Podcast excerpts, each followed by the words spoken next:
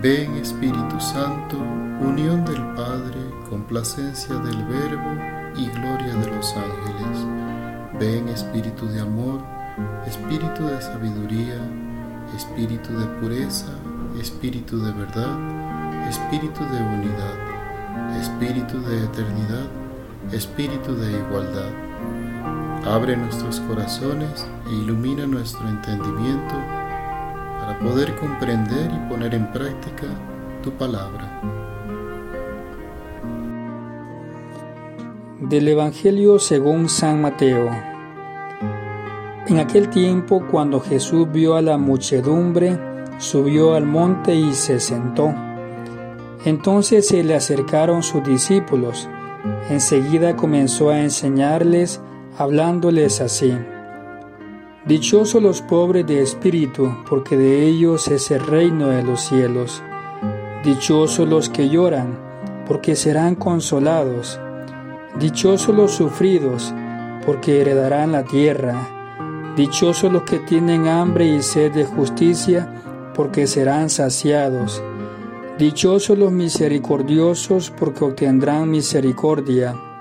Dichosos los limpios de corazón, porque verán a Dios. Dichosos los que trabajan por la paz, porque se les llamará hijo de Dios.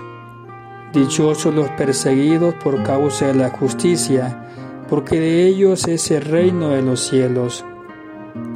Dichosos ustedes cuando los injurien, los persigan y digan cosas falsas de ustedes por causa mía. Alégrense y salten de contento, porque su premio será grande en los cielos. Palabra del Señor. Reflexionemos el Evangelio del día de hoy a la luz de la exhortación apostólica Gaudete et Exultate del Papa Francisco sobre el llamado a la santidad en la actualidad, donde nos dice que para un cristiano no es posible pensar en la propia misión en la tierra sin concebirla como un camino de santidad porque esta es la voluntad de Dios, vuestra santificación. Cada santo es una misión, es un proyecto del Padre para reflejar y encarnar en un momento determinado de la historia un aspecto del Evangelio. Esa misión tiene su sentido pleno en Cristo y solo se entiende desde Él. En el fondo la santidad es vivir en unión con Él los misterios de su vida consiste en asociarse a la muerte y resurrección del Señor de una manera única y personal, en morir y resucitar constantemente con Él.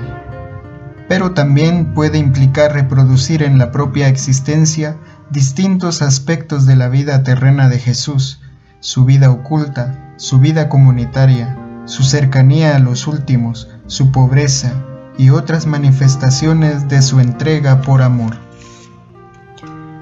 No tengas miedo de la santidad, dice el Papa Francisco, no te quitará fuerzas, vida o alegría.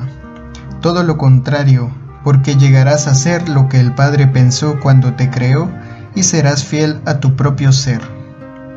No tengas miedo de apuntar más alto, de dejarte amar y liberar por Dios. No tengas miedo de dejarte guiar por el Espíritu Santo.